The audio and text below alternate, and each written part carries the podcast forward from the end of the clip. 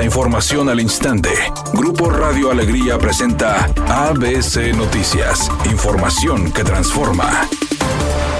¿Qué tal? Muy buenas tardes, esta es la información. El director general de Agua y Drenaje de Monterrey, Juan Ignacio Barragán, admitió que la dependencia erró al momento de decir meses atrás que la crisis del agua en la zona metropolitana de Monterrey estaba superada. Durante una conferencia de prensa, el funcionario expresó que se había equivocado cuando señalaron que la crisis hídrica estaba superada y asumió la responsabilidad de haber emitido esa postura. Elizondo Barragán expuso que las presas de Cerro Prieto y La Boca se encuentran en niveles críticos de abastecimiento de agua. La primera se encuentra en un 10.81% de su capacidad y la segunda en un 22%.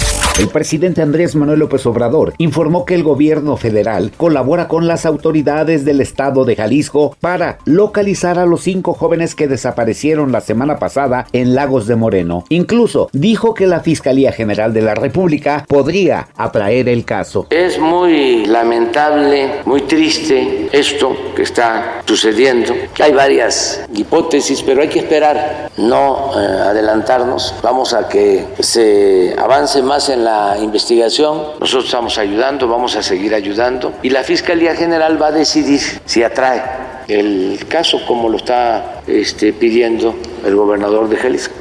ABC Deportes informa, Alan Celan logró su pase histórico a los Juegos Olímpicos al ser el primer mexicano que se clasifica en la disciplina del surf. El máximo representante de México en este deporte y campeón mundial obtuvo la plaza olímpica número 16 para la delegación mexicana en París 2024. La Federación Mexicana de Surfing confirmó que Celan aseguró su participación en los Juegos Olímpicos al revelarse la modalidad de distribución de las plazas para los deportistas clasificados mediante la W WSL. Soy Sergio García y esta es la información de los espectáculos. Sandra Bullock ha dicho que se encuentra desconsolada al enterarse de las acusaciones hechas por la ex estrella de la NFL, Michael O'Hare, quien fue la inspiración para la cinta Un sueño posible del 2009. La actriz odia que su arduo trabajo y dedicación a una historia que creía cierta haya sido contaminada. Ahora la gente no lo verá y si lo hace tendrá una reacción completamente diferente a su intención original. Se puso tanto trabajo duro en la película que todos pensaron que era verdad y ahora que se ha cuestionado, a Sandra le molesta muchísimo que en un momento de su vida que fue tan especial, ahora esté en tela de juicio si es cierto o no.